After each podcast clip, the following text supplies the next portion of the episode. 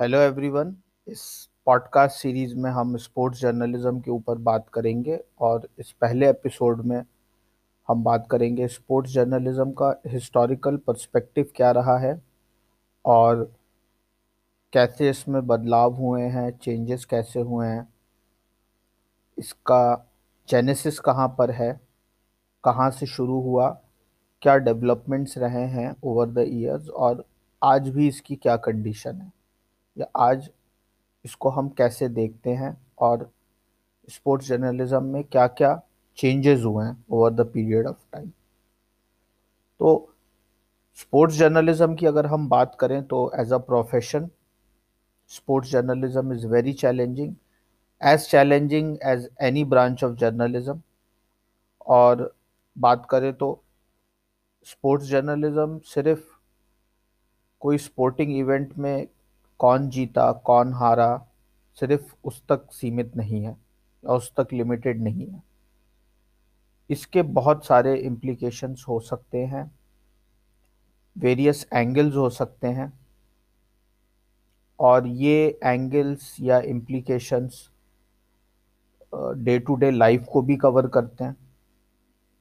Sports journalism में हम crime की भी बात कर सकते हैं, हम कंट्रोवर्सीज की भी बात कर सकते हैं स्कैम्स की हम बात करते हैं, ट्रेंड्स क्या कुछ हो रहे हैं, स्टैटिस्टिक्स की हम बहुत बात करेंगे, क्योंकि नंबर्स की हम बहुत बात करते हैं हिस्ट्री की हम बहुत बात करेंगे हिस्ट्री कैसे हिस्ट्री ने स्पोर्ट्स जर्नलिज्म की क्या हिस्ट्री रही है, और उस हिस्ट्री से हिस्ट्री से तो हम सीखते ही हैं हिस्ट्री सीखने के लिए होती है तो हिस्ट्री की भी बहुत बात करेंगे।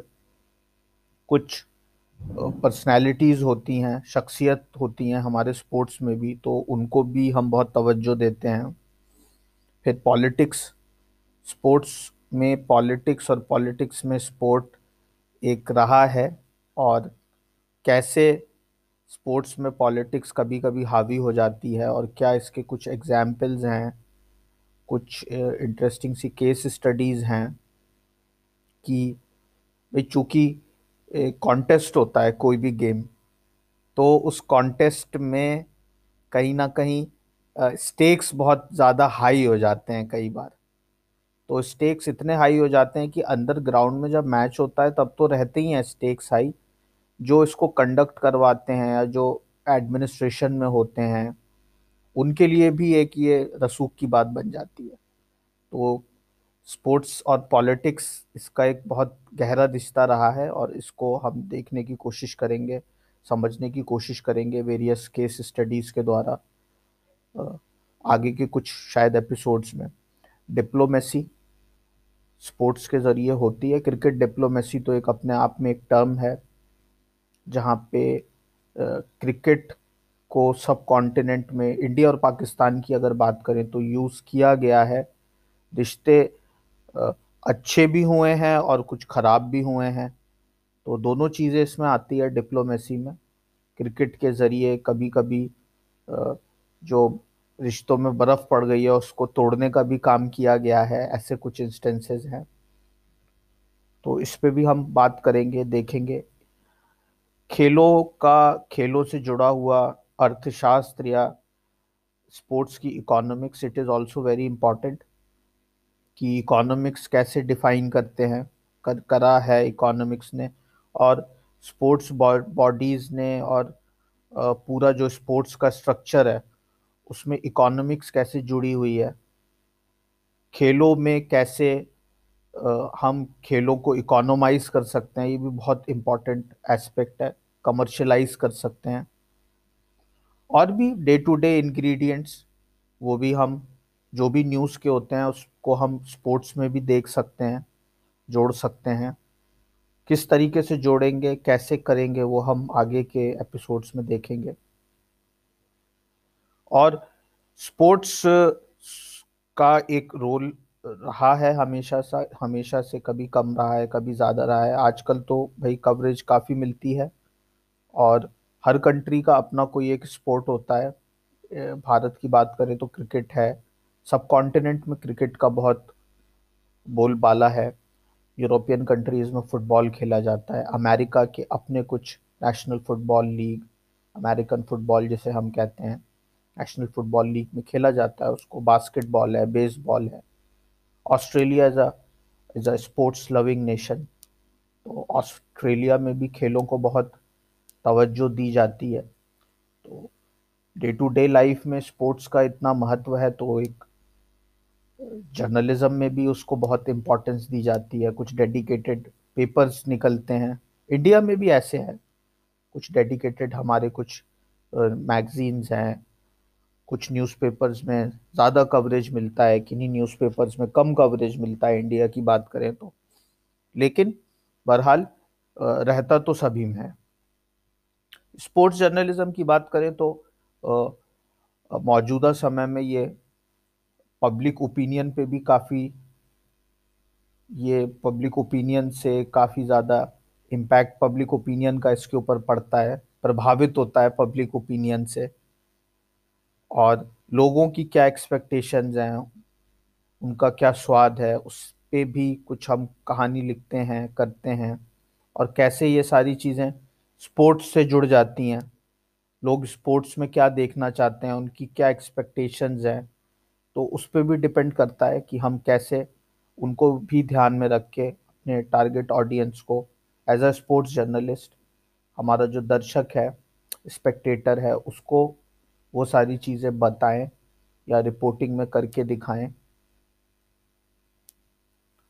लोगों का अगर बात करें तो एक हमेशा से रुझान रहा है खेलों को देखना, खेलों को कंज्यूम करना, उसके बारे में पढ़ना।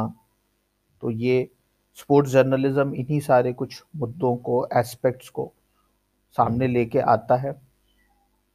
और स्पोर्ट्स जर्नलिज्म एक चैलेंजिंग भी है और काफ़ी कुछ चैलेंजेस भी रखता है जो इसको करते हैं उनके लिए। और हमारे पाठक हैं जो रीडर्स होते हैं, उनको भी स्पोर्ट्स जर्नलिस्ट जर्नलिस्ट कुछ नया बताएँ खेल का कुछ, खेल के कुछ ऐसे पहलुओं पे रोशनी डालें जो कि खेल कोई दर्शक देख रहा है तो वो शायद टीवी पे कंज्यूम कर रहा है स्टेडियम में देख रहा है जाके। तो शायद बहुत सारी कुछ बारीकियाँ होती हैं, बातें होती हैं जो नहीं पता चल पाती हैं। तो स्पोर्ट्स जर्नलिस्टों का ये भी काम होता है कि वो इन सारी चीज़ों को एक जर्नलिस्टिक स्टाइल में उभारें, बाहर लेके आए और पाठकों तक रीडरों तक इनको पहुंचाएँ। तो ये भी एक बहुत इंपॉर्टेंट बात रही है स्पोर्ट्स जर्नलिज्म की बात करें तो।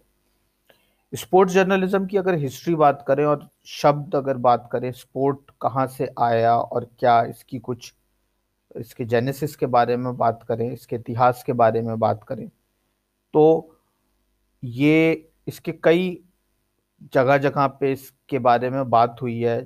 अगर हम बात करें तो एक फ्रेंच डेस्पोर्ट नाम से भी कुछ एक था स्पोर्ट के बारे में बोला जाता था, जिसका मतलब होता है लेजर अमेरिकन इंग्लिश में स्पोर्ट्स हम यूज़ करते हैं शब्द, क्योंकि सिंगुलर जो स्पोर्ट होता है, उससे कहीं भिन्न होता है और स्पोर्ट्स में हम काफ़ी ज़्यादा एक्टिविटीज़ को शामिल कर सकते हैं। ईरानी शब्द है स्पोर्ट स्पोर्ट ईरान के भी एक शब्द है, बोर्ड, उससे भी, जिसका मतलब मीन विनिंग होता है, जीतना, उससे भी स्पोर्ट का कुछ अपना एक रिलेशनशिप आता है। चाइनीज़ टर्म है एक स्पोर्ट्स यू जो कि फ़िज़िकल ट्रेनिंग जिसका मतलब होता है। फिर अगर हम यूनान की बात करें तो एक ग्रीक टर्म भी है स्पोर्ट के लिए, जिसको हम एथलीटिस्मॉस कहते हैं। जो कि इंग्लिश में अगर हम उसे ट्रांसलेट करें तो एथलीट भी बन जाता है या एथलेटिसिज्म भी उसमें से निकल के आता है। तो ये कुछ स्पोर्ट शब्द की और किन किन भाषाओं में इसको क्या क्या बोला जाता है, इसके बारे में कुछ हमने देखा।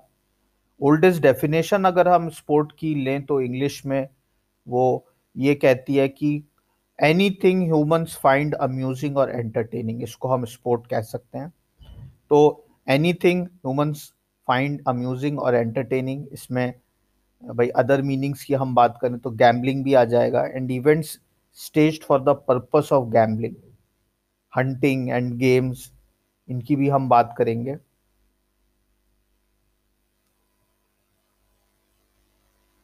तो एक खेलों का तो एक इतिहास हर सभ्यता में, हर सिविलाइजेशन में हमेशा से रहा है। चाहे वो चाइना की हो, चाहे वो इंडिया की हो, इंडिया में भी बहुत एक रहा है रेसलिंग को लेके, चाहे हमारे बोर्ड गेम्स हों, इंडिया में कई बोर्ड गेम्स ओरिजिनेट हुए हैं, जिसमें से शतरंज का नाम चेस का नाम सबसे ऊपर आएगा। Wrestling central Asia Asia Bharat में भी कुश्ती का एक अपना इतिहास रहा है। और अगर हम बात करें रोमन सिविलाइजेशन की या यूनान की तो यहाँ पर भी एक खेलों का अपना प्रभाव रहा है। चाहे वो स्विमिंग हो जैवलिन थ्रोइंग हो हाई जंप हो रेसलिंग हो मार्शल आर्ट हो तो हर सभ्यता में कहीं ना कहीं गेम्स का तो एक बहुत प्रभाव रहा है स्पोर्टिंग कल्चर का रहा है। मिलिट्री कल्चर को एक बढ़ावा दिया जाता था खेलों के द्वारा। अभी भी कुछ वैसा कुछ कहीं कुछ देशों में होता था।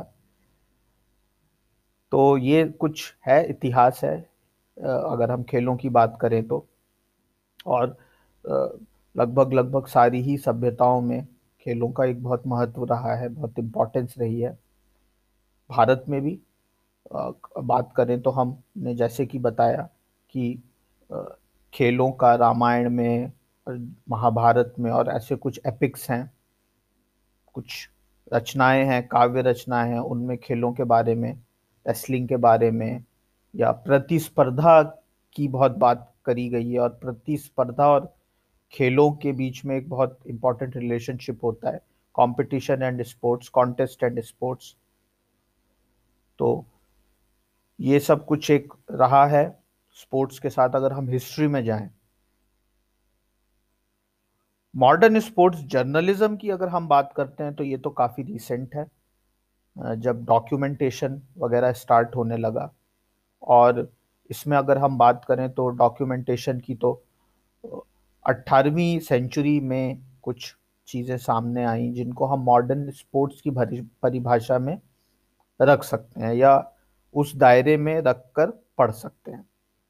तो हॉर्स रेसिंग वगैरह में काफ़ी मॉडर्न स्पोर्ट्स जर्नलिज्म का एक जेनेसिस है, जिसके में हॉर्स रेसिंग जो होती थी इंग्लैंड वगैरह में, उनका एक किताब में कुछ घोड़ों के बारे में और उन रेसेस का कुछ एक वर्णन किया जाता था डिस्क्रिप्शन दिया जाता था, जिसको हम मॉडर्न स्पोर्ट्स जर्नलिज्म का एक शुरुआती दौर भी कह सकते हैं। फिर बॉक्सिंग बॉक्सिंग का भी एक बहुत रोल रहा है और सत्रह सौ नवासी में एक बॉक्सिंग चैंपियन हुआ करते थे डैनियल मंडोजा इंग्लैंड में।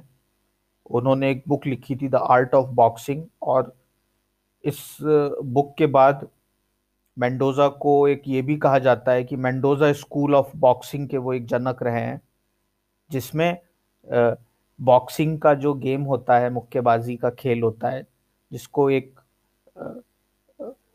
शारीरिक बल का एक स्पोर्ट कहा जाता था। मेंडोजा ने इससे अलग हटके अपनी किताब में लिखा कि कैसे स्किल्स के ज़रिए और और अपने अपने, अपना दिमाग लगा के कैसे टैक्टिक्स बनाई जा सकती हैं, खेल को एक डायरेक्शन में लेके जाया जा सकता है। और ये सिर्फ़ ज़रूरी नहीं है कि जिसके पास बल होगा, वो ही खेल को जीतेगा। या बॉक्सिंग जीतेगा। बॉक्सिंग में भी टेक्निक टेक टैक्टिक्स इनका बहुत ही इंपॉर्टेंट रोल है।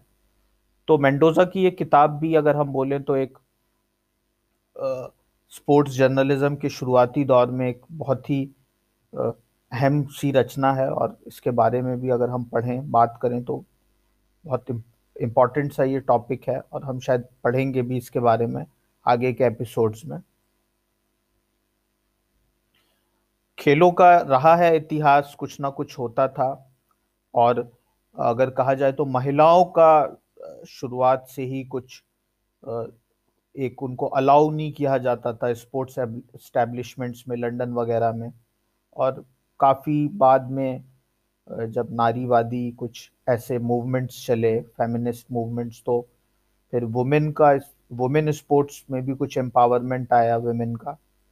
और ये तो खैर बीसवीं शताब्दी ही की बात होगी। उन्नीसवीं शताब्दी और अठारहवीं शताब्दी में तो विमेन और महिलाओं और खेलों का, खेलों की काफ़ी दूरी रहती थी। और इसी तरीके से उन्नीसवीं सदी में भी धीरे धीरे कुछ हमारे मॉडर्न गेम्स हैं, वो आए और लोग उनको खेलने लगे, चाहे अमेरिका हो, चाहे यूरोप हो। और इसी तरीके से स्पोर्ट्स जर्नलिज्म भी उसको एक स्टार्ट हुआ और उसमें कुछ काम होने लगा। और मॉडर्न स्पोर्ट्स जर्नलिज्म की न्यूज़पेपर इंडस्ट्री और मैगजीन्स का जब एक प्रकाशन होने लगा तो एक स्पोर्ट्स जर्नलिज्म में भी एक उछाल आया और स्पोर्ट्स जर्नलिज्म ने रफ्तार पकड़ी और इसमें बदलाव आते गए नॉन सीरियस पहले बहुत ही आंकड़ों से आंकड़ों तक सीमित और कौन जीता कौन हारा इसी में रिपोर्टिंग होती थी। पर धीरे धीरे और स्पोर्ट्स जर्नलिज्म में जर्नलिस्टों ने स्पोर्ट्स जर्नलिस्टों ने और भी बातें कहना शुरू करी। तो 1920 इन 1930 में भी आ, अमेरिका में ग्रेट डिप्रेशन हो गया फिर वर्ल्ड वॉर टू हुई।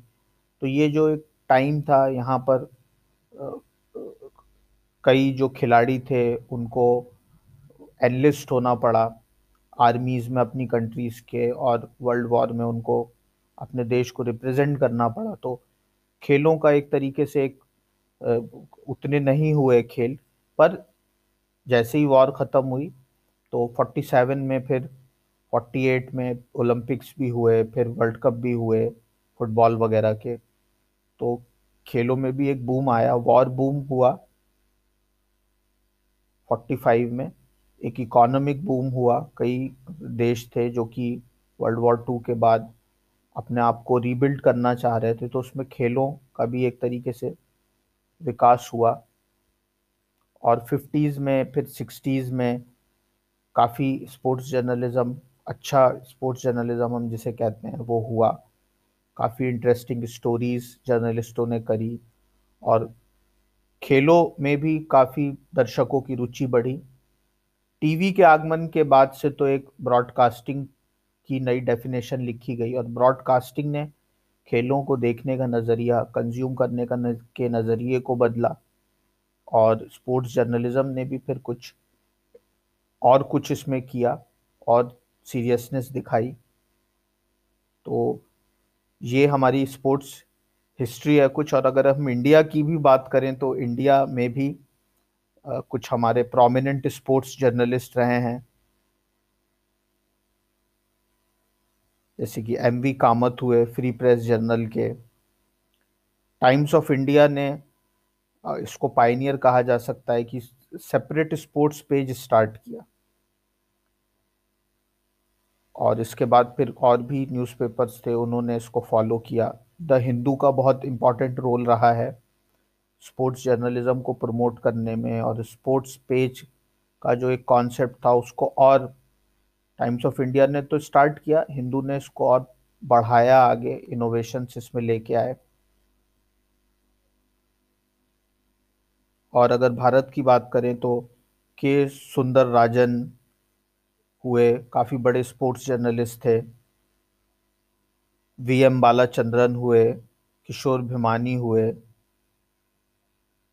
इनका काम बहुत अच्छा है और इन्होंने एक स्पोर्ट्स जर्नलिज्म में एक होता है जो फ्रेश ब्रीज वो ये लेके आए। इनका एक बहुत बड़ा रोल रहा है।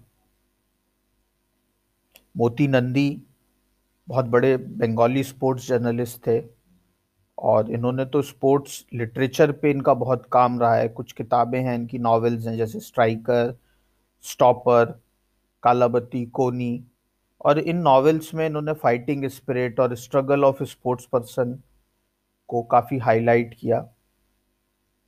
तो ये कुछ नाम थे स्पोर्ट्स जर्नलिज्म में और 90s के बाद क्या चेंजेस हुए और 90s के बाद कैसे स्पोर्ट्स जर्नलिज्म 91 एक वाटरशेड इवेंट रहा है एलपीजी रिफॉर्म्स वगैरह हुए। कई सारे सेक्टर्स में एफडीआई आया। और कैसे इसने ब्रॉडकास्टर्स को नए चैलेंजेस उनके सामने पेश करे तो ये सब हम सारी चीज़ें देखेंगे। और ब्रॉडकास्टिंग ने फिर कैसे स्पोर्ट्स जर्नलिज्म को एक अलग ही डायरेक्शन में लेके गया तो वो भी हम सारी चीज़ें आगे के कुछ एपिसोड्स में देखेंगे। Thank you